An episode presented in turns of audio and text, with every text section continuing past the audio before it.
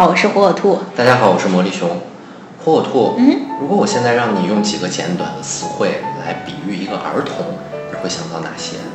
嗯，我想通常我们形容孩子都是说他们是祖国的花朵，是清晨八九点钟的太阳，嗯，或者说他们是祖国未来的希望。那你有没有想过，我们这些祖国的花朵，我们所谓的早上八九点钟的太阳，可能正在遭受着一些罪恶的黑手的摧残？很多的孩子其实遭到了性侵，给他们幼小的心灵和生理造成了不可弥补的伤害。确实是类似的这种案件的话，也是日益的增多。其实是从呃二零一三年的这个五月啊，那个时候非常密集的报道了一些这方面的消息。啊，二零一三年的五月八日啊，在海南省的一个陈姓校长带着六名女童出去开房啊，成为那是第一个进入我们视线的这种对儿童性侵的一个报道。啊，紧接着啊，在一周之后啊，二零一三年的五月十五日啊，安徽的这个潜山县的有一名小学校长杨姓校长，他呢就被报道出来说，在十二年的时间里面啊，性侵了九名女童，啊，性质非常的恶劣。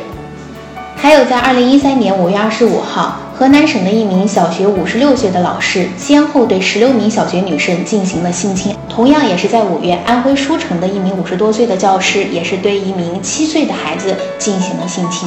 是的，就是在这个二零一三年五月份，其中曝光出了一系列这种恶性的呃性侵事件之后，确实是引起了媒体和我们社会的一个广泛的关注。结果呢，啊，在这个二零一三年密集的报道了一些这样的案件。对，那，到二零一三年年底的时候呢，一共曝光了一百二十五起。啊，这个数据已经觉得很是很惊人了。对，结果呢，到了二零一四年，啊，现在经过统计，我们看到这个曝光数呢是越来越多。这个五百多起的一个数据是官方统计的一个精准的数据，是不是？是这样的，这个五百零三起呢，仅仅是经过媒体曝光出来的就是我们能够看到的。对，是我们能够看到的。而其实，在这个一三年五月发生了这些事件之后，啊，有一批这个女记者自发组织了一个团队吧，我们讲，嗯叫做女童保护项目。嗯，然后呢，民他们间组织。对对，他们深入到这个全国各个市县啊去进行，包括下乡啊去进行调查，啊，结果发现这个数据应该是非常惊人的，因为他们采样总共只有三千多个家庭，就发现了非常惊人的这么一个数据。对，所以说这个总数应该是不为我们所知的这个总数是非常可怕的。嗯，可能还是有一些呃朋友可能听到这样的数据没有什么样的概念，而且觉得嗯儿童性侵这个事件觉得离我们很远。对，但其实你看，我们在从今年的更这个报道进一步的，我们说，嗯看到了这个对这个性侵的年龄不断的下降啊，到我们之前发现的这个统计数据看，大部分呢集中在了一个小学啊，就是对十一岁以下甚至是幼儿啊，了。现在就是说，发现今年爆出了大量幼儿园的这个孩子对，啊遭受到了性侵，这个事情我觉得确实是令我们非常的痛心啊。其中有一位妈妈非常绝望的说：“你们如果现在选择了沉默，将来这个事情可能就会发生在你们的身上。”确实是当时令我印象非常深刻。是。而且我也发现，在我们说的这些案例当中，可能呃大部分是从事了教师这个行业了，对，因为我觉得这是令我们非常震惊的。是的，我想就是因为本身教师的这个队伍是非常庞大的，对难免会有参差不齐嘛。就是说，纯洁的队伍里边也会混进一些败类。对，我们也不能说完全就是说老师都是不好的，对也不能对，也不能这样说。但是我们确确实实从这个官方的统计数据看到，百分之八十五的这个儿童性侵事件呢，是发生在熟人中的。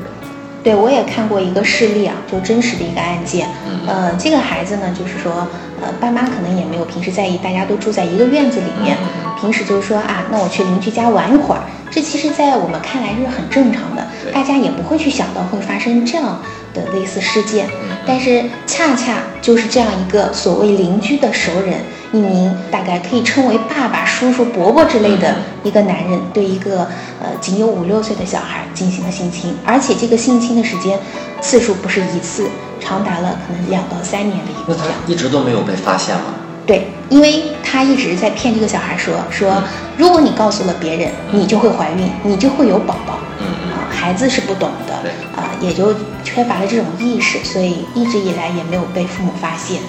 所以其实这个事情反映出来，一个是父母确确实实没有这方面的意识，觉得可能哎这个事情离我们很遥远，对怎么会就这样发生了呢？嗯而孩子本身也缺乏一个适当的一个性教育，而这个事情其实它并不是一个我们国家现在面临的一个严峻的一个社会问题啊，其实